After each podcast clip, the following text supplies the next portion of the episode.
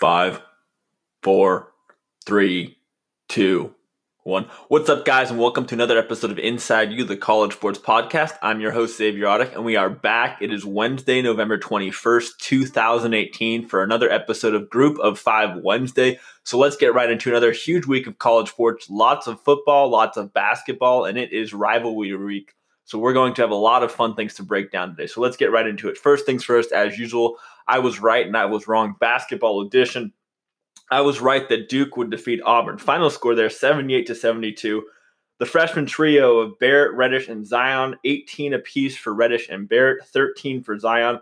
The story, though, really for me was Auburn Tigers point guard Jared Harper, 22 points. Very impressive performance by him. This was coming off a huge game he had in the first round against Xavier. And Bruce Pearl's team looks like the team to beat in the SEC right now. Also, Duke continuing to show that they're legit, that they can play. People thought that maybe Auburn's experience might give them troubles, but they had no difficulties leading most of the way, continuing to get easy buckets in transition and moving their way into the championship game against Gonzaga, which I'll break down in a bit. Then I was wrong that Xavier would defeat San Diego State. Final score there 79 to 74. Xavier up 19 points at one point, but the duo of Jalen McDaniels and Devin Watson, 25 and 21 apiece. Very impressive performance for Brian Dutcher's team. And really, this was just symptomatic of what we've seen all throughout the Maui Invitational with Travis Steele's team. Unfortunately, for as talented as they appear to be, as athletic as they appear to be, just more sloppy play. Last year, they played a lot of 1 3 1 drone over former under former head coach Chris Mack. This year, they're showing a lot more man to man, and for whatever reason, they're just not covering well, really having a difficulty dealing with on ball screens. Underneath, a lot of times, there's a lack of communication. Auburn in the first round game got way too many easy points in the paint. That continued. And Travis Steele's team just does not look like a team that, with the talent they have, should be doing better. Although, granted, they look like they're going to beat Illinois tonight. But more on that in a bit. Then I was right that Wisconsin would defeat Stanford. Final score there 62 to 46. Scandal Stanford actually impressed me considering the fact that they lost Reid Travis in the offseason to Kentucky. But Ethan Happ, 16 points, 12 rebounds before before fouling out of the game. But what I really noticed about the Wisconsin game, which was on as the same time as the Duke Gonzaga game, which I'll get to in a bit, was the difference in speeds. Stanford and Wisconsin were moving at one speed, and Gonzaga and Duke were playing another speed. So if you're kind of looking to compare them, certainly a very good team Wisconsin has. Certainly very impressive how Happ continues to play, although I wonder how he might translate his game to the next level. Looking at how he scored today, a lot of it was just kind of him physically imposing his abilities against the guys that were tasked to guard him for the Cardinals. I don't know if he can do that at the next level. Right now, he has me wondering if he's kind of a Tyler Hansbrough type character, or maybe he's a great college player, but not necessarily a legitimate pro prospect. So, then I was wrong that U of A would defeat Gonzaga. To be fair, there, even with this ending 91 to 74, Sean Miller's team had its moment. Certainly were leading at one point and looked like they might run away with it. But after Chase Jeter fouled out following a loose ball foul and then an ensuing technical, the bottom fell out for the Wildcats. Certainly a very disappointing loss for Miller's team, who looked like, at least for brief moments, that they could possibly upset the Zags. Justin Coleman continues to impress 28 points, but Gonzaga right now is looking like the best team in the country. And remember, they're doing it without Killian Tillie, who's still out for about another month with an ankle injury. In his stead, the combination of Clark, Perkins, and Hachimura are getting the job done. And we'll get to that in a bit. And then lastly, I was wrong that Illinois would defeat Iowa State. The Cyclones just running roughshod over the Illinois. Final score there 84 to 68. Tucker 26 points and 14 rebounds. And following an 18 and 2 run, the Cyclones got up and never looked back. So that then moves us along to the championship of the Maui Classic Gonzaga versus Duke. The Zags defeating the Zags defeating Iowa State the Zags defeating a couple of good teams to get to where they were, Duke defeating a couple of good teams, but ultimately the Zags able to pull this one through. Final score there 89 87. Blue Devils were down 16 in the second half at one point before closing the gap and making it close. And there's a lot of takeaways from this game that I really want to get into. So let's get started. First off, I was wrong. I thought Gonzaga would run roughshod over the Zags. They certainly look like in the second half after they switched into that 1 2 2 press and focus more on moving the ball in transition that they were going to co- make a comeback. But fortunately, the Zags, with their experience, were able to hold them off. So a very impressive showing for Mark Few's team. Rui Hachimura going into the game, to be honest, hadn't impressed me that much. But today he showed up 20 points, showed off a little bit more of a versatile game, had a couple of nice turnarounds, some drop steps, and the real impressive thing being that open knockdown three he had early on in the game. Also, what really impressed me about Hachimura's game was the passing. He was consistently finding teammates under the basket to negate Duke's attempts to double team him. For a player who's only about six eight to have that court vision, very impressive looks like that'll bode well to him at the next level, especially as he continues to improve his game. So he is now up for me when looking at these future NBA prospects. Duke, though, a lot of things to get into. Uh, first off, in the first half, the Zags took advantage of what I think has been Duke's weak point all year, which is their difficulty defending in the half court. They're so focused on constantly wanting to get it out in transition that oftentimes they get sloppy on the defensive end. They don't communicate and they let the opposing team get wide open layups, provided they make the pass. Consistently, just by the Zags waiting until later in the shot clock to get their shot up, they were getting open looks because by that point, the Blue Devils' defensive rotation had broken down.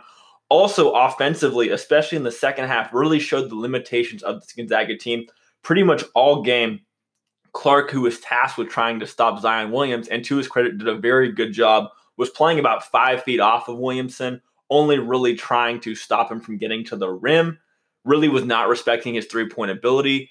I don't recall for the life of me Zion even taking one outside shot in this game.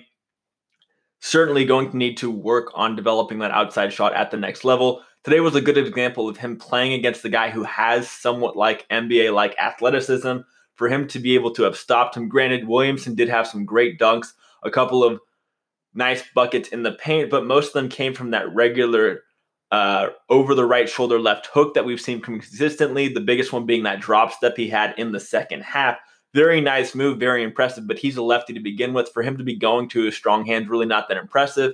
If he were to add a counter move, maybe over the right shoulder or a fadeaway or some other thing, that I think that would really improve his game. But he certainly was seen today that the way to beat him is basically say, if he's going to shoot us out of the game, well, might as well let him. Then Cam Reddish almost going silent in the second half, really didn't hear from apart from a couple of free throws. And then the one who I think impressed me the most of the th- trio was AJ Barrett continuing to show off his game. Many times going coast to coast with his man, getting the ball off a rebound, pushing a transition, either finishing with a nice dunk or a layup. Very impressive. Although at the end of the game, you could tell he kind of said, I'm just going to try and win this for myself. Look to take Rui Hachimura one on one. Ultimately, did not get a shot off. Would have thought they might have called a foul there, given how close they were calling it earlier on in the game. But they let the guys play. And then what was most impressive was that it looked like the Blue Devils were going to get a chance off the deflection to get up a last second shot, a good look to potentially tie the game. They didn't, and the Zags ultimately won. So a very impressive game for the Zags. The Blue Devils have nothing to hang their heads on. They were playing arguably the best team in the country right now. Again, without Killian Tillie, this game could have been very different. We saw with Kizzard and some of the other guys that Gonzaga has on their roster what having a stretch big on the floor can do for them. Imagine if Killian Tillie and both Rui Hachimura were doing it inside, and then you had the guard play of Perkins and some of the other guards for the Zags. That would be a scary stop for me right now if I'm Mark Krzyzewski and watching game tape of this game. But nothing to hang their heads on again. A very tough victory for them. They were undefeated up until then, had defeated some nice games. They did defeat an Auburn team which had the same le- experience level as this Gonzaga team, except without kind of that inside presence, which you really need to push this Duke team. Remember, going back to Duke's probably most impressive victory of the season right now, that opening season victory over Kentucky, even with them blowing out the Wildcats, Reid Travis was able to put up 20 points that night, pretty much just off of layups in the paint. So that's definitely a weakness for the Blue Devils that they're going to want to shore up going forward. And then what frustrated me the most about this game was the fact that at the end of the game, Gonzaga had two opportunities to put this game away. Clark had two free throws, and then Rue had two free throws. They missed both of them. Had they made even one of them a piece, that puts the game out of reach for the Blue Devils. But they missed all four, and they gave AJ Barrett an opportunity to tie the game up. Fortunately, he came up short. I was also sitting on hands and needles there, kind of going, please don't let him jack up a three and win this game on a last minute three because they were giving him a lot of room early on there. But the last thing I want to say about this game is just kind of looking at what I think has become the big debate is RJ Barrett versus Zion Williamson, who should be number one. This game really showed up that as of today, Barrett is, in my opinion, the better professional prospect right now.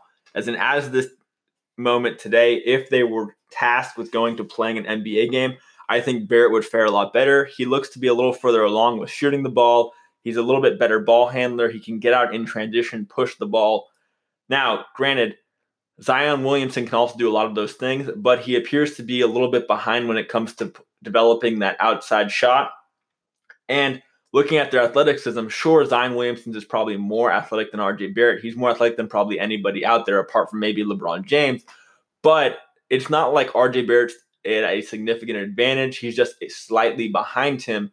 If you were to take RJ Barrett's game and give it to Zion, now we're looking at possibly the best prospect ever. If you were to do the reverse, I would argue that RJ Barrett's probably worse off because he doesn't have that 285 pound frame that Williamson has, which allowed him to push guys around in the post. But still an impressive performance. A lot more to watch about going forward. I'm intrigued to respond at what adjustments Coach K makes going forward. Watching the game tape from this, Jack White played huge minutes for the Blue Devils tonight. A little surprised to see him play as much as he did, especially with him picking up a couple of early fouls. Will be interesting to see what Coach K does. Remember, the other knock on the Blue Devils so far has been that they don't really have depth apart from that starting five. They really then do kind of fall off after that. They're only about six, seven deep. So maybe tonight we saw some of the cracks in the what other otherwise look like impenetrable armor. So that moves us along to the top storylines in sports right now. Probably the biggest one right now being that number one 2019 basketball prospect, or number two if you follow rivals, James Wiseman committed to Memphis. Very impressive pickup for new Memphis head coach Penny Hardaway. They were in a battle with John Calipari in Kentucky for Wiseman, and it looks like he's going to end up staying home. Penny kind of found his way back into coaching in a very intriguing way. Started out coaching middle school, then moved up to the high school, then was coaching at the AAU level, and then ultimately found his way back to his alma mater in Memphis. Now, why I'm not so quick to say that this is the sign of a new age of recruiting in college sports is that Penny had a strong previous connection with Wiseman. He had coached him in high school at East High School in Memphis, as well as in the summers on his AAU team. It's a bit too early for me to say that one prospect coming home is indicative of a change in is indicative of a sea of change throughout college sports, especially to say that Coach K's empire is crumbling is just a little too quick for me. Not the first time we've seen a guy decide to stay home just because they know that they're only going to be there for one year, so you might as well enjoy it while you're at it. Also, if anyone were going to be at risk of claiming to have taken over Coach K's throne as arguably the best recruiter in the country, I think Coach K right now has proven that he's done a better job. Not only was he able to get three of the top rated freshmen in the country, but in the same year, and with none of them being concerned about possibly la- losing some luster or not getting the shots they want per game. So, a bit too early for me to say that the Empire is crumbling, but a huge pickup for a huge pickup for um, the Tigers here. Very impressive. In many ways, the reason why Penny Hardaway was brought into that program to bring some life to it. You know, after Calipari left for Kentucky, certainly the program had kind of rescinded into the wild for the few last few years. Hadn't really heard much about them. Sure, they would get there every now and then some highly ranked prospects, but they never really did much with them. So now we're going to see once he has that talent next year what he does with it. But a very impressive pickup for Penny Hardaway and the Tigers. So that moves us along to the newest college football playoff rankings. This is the fourth. That means there's two more before Selection Sunday. And if you are a fan of the Golden Knights, you're either very happy or very angry. The Knights are now the number nine team in the country. 10 and 0. Remember, they did lose that one game to Hurricane Florence. This is coming off their college game day victory over Cincinnati, another top 25 ranked team, and they appear to be firmly ensconced in that New Year's Six Bowl, where they'll represent the group of five, barring absolute chaos. I don't see them getting above fifth. Uh, certainly looking at this games weekend, the outcome of Ohio State, Michigan, as well as Georgia and Alabama in the SEC championship game could certainly impact what happens ahead of them.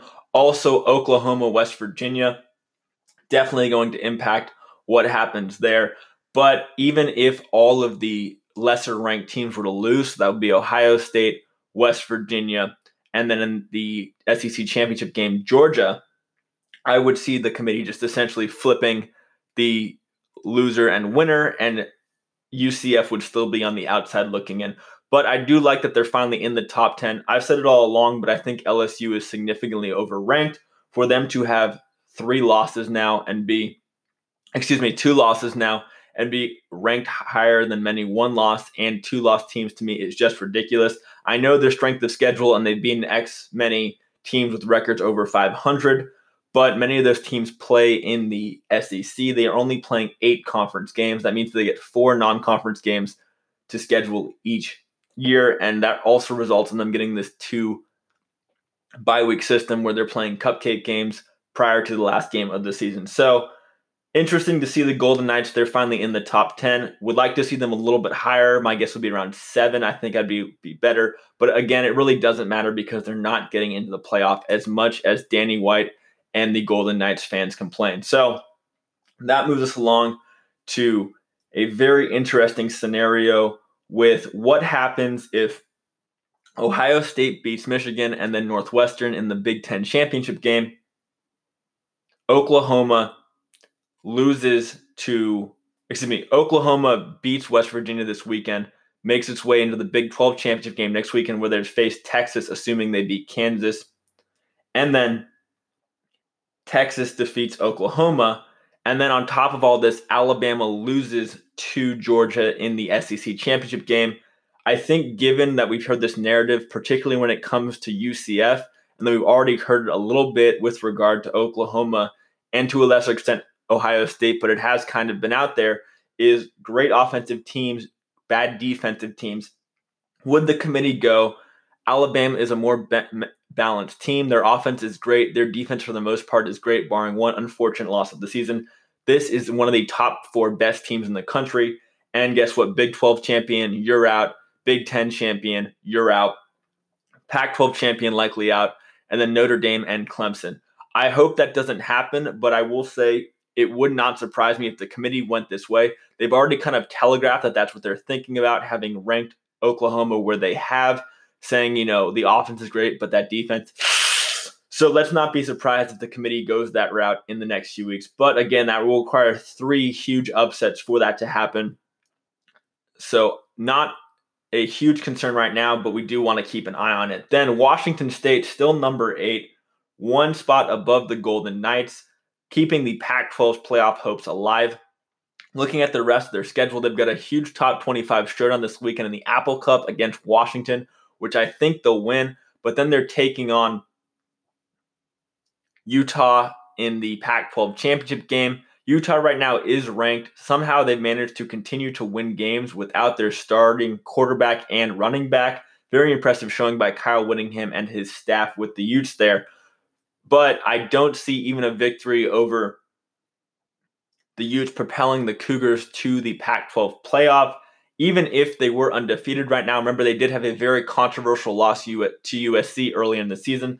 I just don't see the Cougars getting in this year. However, they're looking like they're going to have a very nice Road Bowl, Rose Bowl showing against probably Ohio State. So great showing for Mike Leach and Co.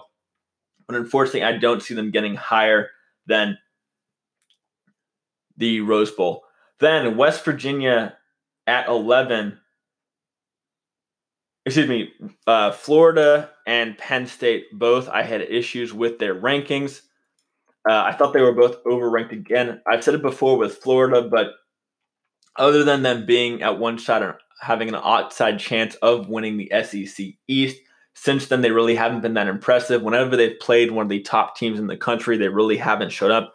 Penn State, kind of a similar issue. While they've certainly hung around, and Trace McSorley is continuing to do a fine job there, their performance against the better teams in their conference isn't that great. For them to be ranked above West Virginia, who only has two losses, both of those coming on the road, one of them to Iowa State, who the committees had consistently as a top 25 team, and then an Oklahoma State team, which will likely have a victory over the Mountain West Conference champion. That is a slap in the face to the Big 12 for me and just continues to show the committee devaluing the Big 12. So, in my opinion, if you're looking at how the committee views the conferences outside of the SEC and Big 10, look no further than the Pac 12 and the Big 12. Obviously, it appears that they value the Pac 12 slightly above the Big 12, but the Big 12 is certainly the committee's least favorite conference. At least that's what it appears so far. So, moving on over to college basketball, tonight is the culmination of the first part of Feast Week. Really, the first time we get a true sense of what we're going to be looking at in the coming weeks when teams are forced to come out of their cupcake f- full preseason schedule to really play some teams that we shouldn't expect. This has resulted in me having a number of takes, having watched a lot of these college basketball games in the last few days. So I'm just going to run through some of them. First one being looking at the ACC right now, even with Duke's upset loss to Gonzaga, I still think the Blue Devils should be the favorite to pull off the victory there. Just their speed and their athleticism and their ability to get up and down the floor. And what I'd like to see them do is really focus and implement more of a press often that was one of the few times we really saw Gonzaga kind of wince was when they went to that one two two. You could see the guards kind of go, "Oh wait, what is this?" for a minute, hesitate. I think they have the ability and athleticism and length to do that all game if they really want to. And it wonder if Coach K might go that route, but that leaves us in a situation where all the other teams are really playing for second place. And I think that that's going to come down to one of the Virginia schools. UVA, obviously, we know what this team does. They like to play that 2 3 zone, they like to play fundamental basketball, and they like to keep you under 40 points a game. I think that that style could be very difficult for the Blue Devils to deal with, especially if they have an off night shooting. But I still think that that probably puts them a step behind who I think will be the second place team in the ACC this year, and that is Buzz Williams' Virginia Tech team. Virginia Tech had a very impressive showing in the Charleston Classic, had a nice win, probably an underrated win over a very good Northeastern team. This is a team that gets up and down the floor. They play hard defense, they can shoot it, they have high energy all game. I really like this team right now. They're one of my sleeper picks come March Madness, and I think they could very well take second in the ACC. Looking at some of the competition right now, you know, Syracuse obviously didn't have the showing they wanted in the 2K Empire Classic losing in the first round to Bobby Hurley's UConn team, and then subsequently losing to Oregon in the second round. After the game, Jim Boeheim basically said we didn't play well anywhere. Uh, certainly, that's true. But what to me was a bigger story was just that it was entirely one-on-one balls for the Cuse, not really any team thing. Everyone was trying to take their man 94 feet every time and score on their own. That just simply won't work if you're having an off night. So moving over to the Pac-12, Surprise, surprise, Arizona may well be the best team in the Pac 12. This team really entered the season without its usual hype because of the effects of the pay for play scandal on the Wildcats. But this team reminds me of one of those old Sean Miller teams at Xavier. They're gritty, they've got a nice resilience to them, which we really haven't seen in Sean Miller teams before at Arizona. They play hard. Size is a bit of concern for me, but I think if the ball bounces their way, they very well could win the Pac 12. Certainly, Washington's length concerns me. A very athletic team had a nice come from behind victory over Texas A&M last night. Matisse Thybulle, a very impressive player, limited offensively, but still athleticism is very, very impressive. Oregon is the real deal. Holyfield, a very good team. Certainly, we saw them struggle in the first game against Iowa in the 2K Classic, but they responded nicely in the second game against Syracuse, pulling off the victory. The hype for Bol Bol is real, although his game still needs some work to get to that next level. And they're doing all of this without Louis King for the Ducks. So there's still a bit of a question mark. And then UCLA really is a question mark right now, although we're going to get to see them play Michigan State pretty soon on Thursday. That's going to give us an opportunity to really gauge what we're dealing with with Steve Alford's team. And then USC did not impress me in their loss to Texas Tech a couple of nights ago. So, having seen all these schools and having watched Arizona State play earlier in the season, right now, I think assuming the Wildcats can avoid Chase Jeter getting into foul trouble like he did against Auburn, the combination of Coleman and Brandon Randolph is going to win a lot of games for the Wildcats this year. Then Duke is Duke. I know they lost tonight to Gonzaga, but this team is loaded. Again, I'd like to see them focus more on just getting the ball in transition. Certainly, they need to play better defensively. For a team that athletic to struggle to play defense as much as they had is just a simple matter of effort. Coach K needs to address that in practice, focus more on getting hands in passing lanes, disrupting the other team's flow, because the ultimate truth is that defense creates offense, and this Blue Devil team should really never struggle the rest of the season, provided they're able to do that. So that moves along to Auburn, who may be the best team in the SEC right now. Well, they did lose to Duke by eight. Jared Harper impressed me a heck of a lot, especially with his performance in the Xavier game. Whenever they needed a big shot, he would step up and knock down a three. He was getting to the rim. He had an incredible dunk in the game against Xavier, really put the game away for the Tigers. And this is coming off of watching Tennessee and Admiral Schofield play against a decent Louisville team, but not great. Bruce Pearl's team right now, certainly with Kentucky looking a little bit down, I think is positioned very nicely to do well in the SEC this year. And speaking of Kentucky, you know, after they've responded nicely after that blowout loss to the Blue Devils. But what I think separates this Kentucky team for John Calipari, and I'm just kind of struggling trying to figure out why this team is different, is I really don't think there is one legitimate top five pick on this starting five right now. Then you're looking at other teams in the country that have guys that possibly could be that. Rui Hachimura took a huge step up today. There's one. Obviously, at least AJ Barrett and Zion Williamson are probably going to be top five picks. There's two more. That puts us at three. Then you can kind of decide who you want your fourth and your fifth to be. But certainly not the kind of usual talent level that we're expected and have become accustomed to at Kentucky, even with this being a very highly rated draft class for whatever reason, they're just a little bit off right now. You could very well make the case that Reid Travis, a guy that was playing at Stanford up until last season, is the best player right now on the floor for the Wildcats. Then moving over to the Big Ten, Iowa surprisingly winning the 2K Empire Classic. Jordan Bohannon and co really just controlled the basketball, paced themselves, don't beat themselves, and then put themselves in a nice position to win. They could be a sleeper team to come out of the Big Ten. You know, we watched Indiana have a nice opening victory over Marquette, but then they really struggled to deal with Arkansas's pressure. And then Michigan, granted, they have beaten Villanova very impressively, but this is a down Nova team, really not the same quality of wins as Iowa's wins over Oregon and UConn. So the Hawkeyes could be the team to beat there. And then the, the last team that's kind of a question mark in the Big Ten right now, Ohio State. Their best win so far is over Creighton, 69 to 60, but we're going to learn a lot more going forward. So that moves us along to the Heisman Trophy, a little college football, why don't we? Right now, this is really a two man race, pun intended. It's Tua Tagovailoa to lose. He's got 31 touchdowns on the season to only two interceptions. He had three touchdowns this last weekend against Citadel. And for a very long period of time, he had not thrown one incomplete pass. Certainly a very impressive year for Tagovailoa. He's all but got it locked up at this point, except for one guy, and that is Kyler Murray. Murray right now, 34 touchdowns to six interceptions. He had two touchdowns and one interception against the Jayhawks this last weekend.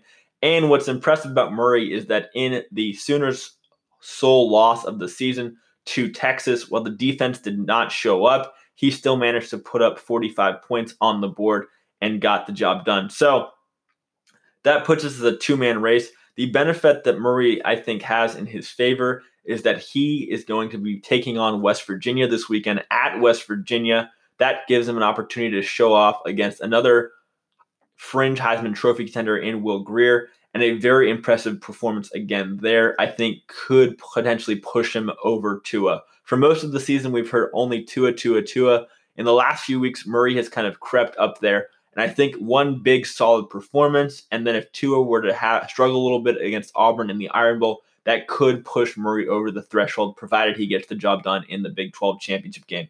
Now, one thing that's interesting to me here is that, you know, we've constantly heard about the SEC bias, and, you know, the SEC only plays eight conference games, whereas other conferences play nine. And many of the other conferences that play nine feels like they give them an unfair advantage.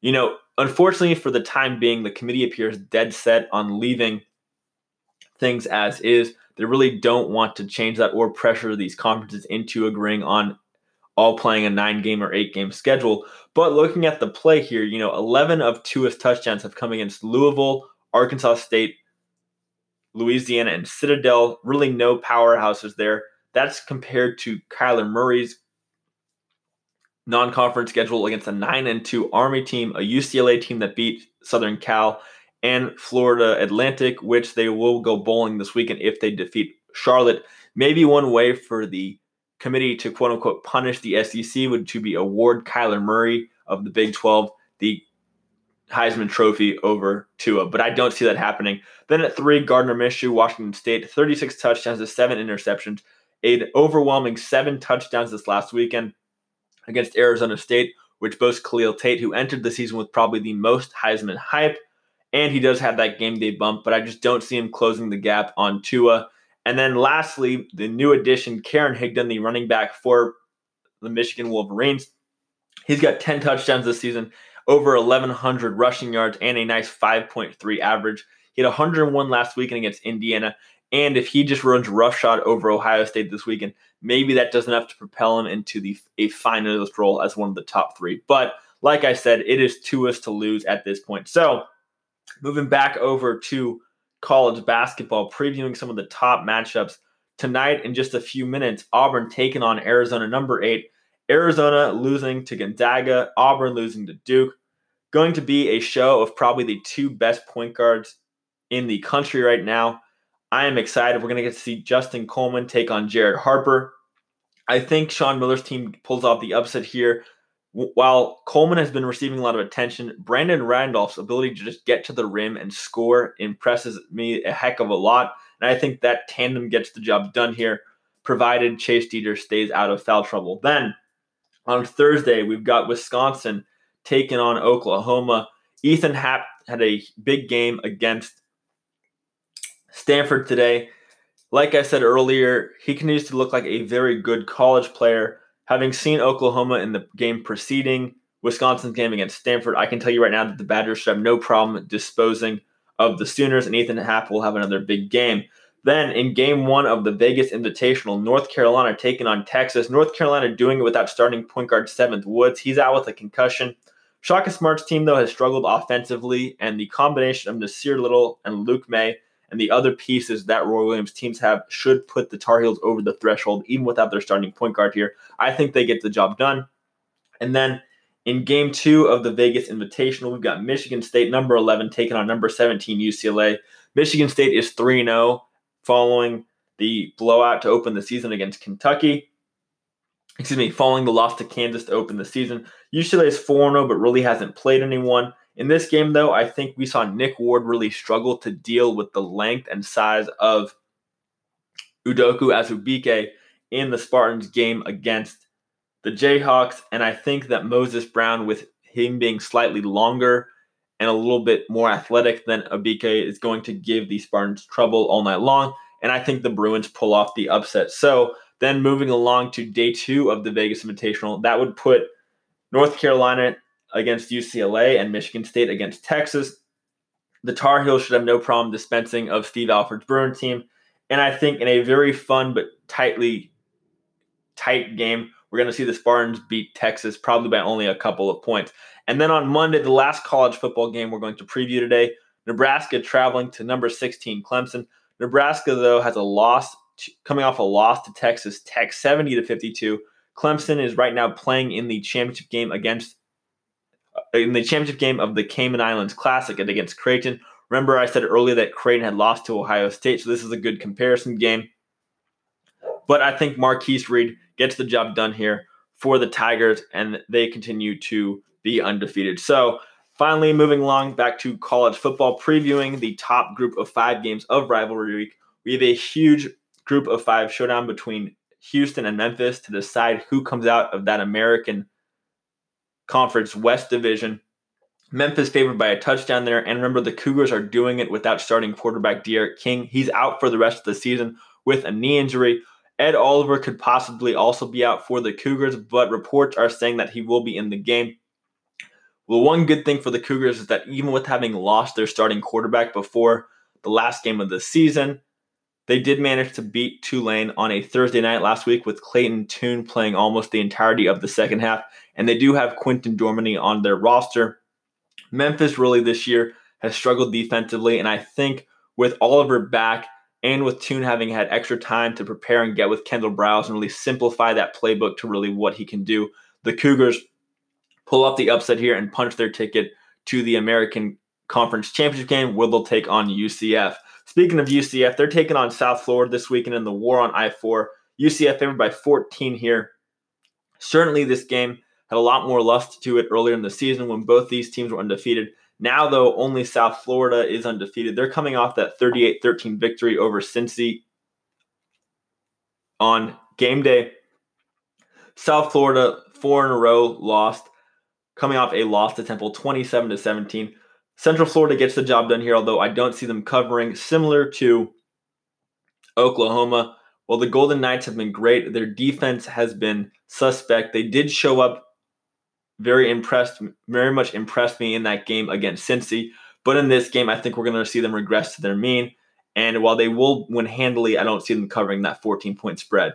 Then Navy taking on Tulane. Tulane favored by a touchdown. Tulane coming off that 48 17 loss to the Cougars. Remember, Tulane has looked way better recently with Justin McMillan under center, the LSU transfer. Navy coming off a victory over Tulsa 37 to 29.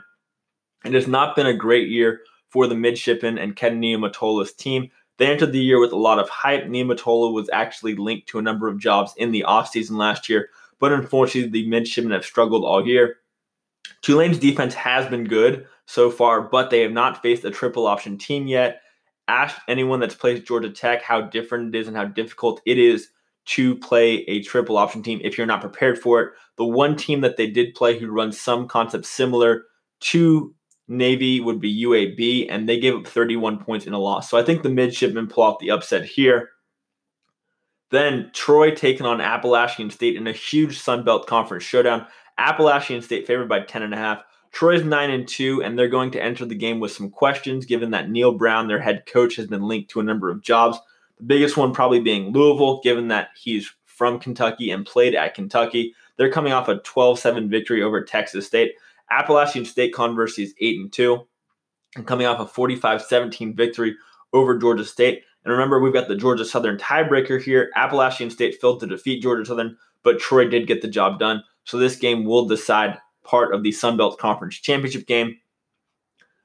Unfortunately, I think with some of the issues off field distracting this Troy team, we're going to see Appalachian State win here, although they won't cover that 10 and a half point spread.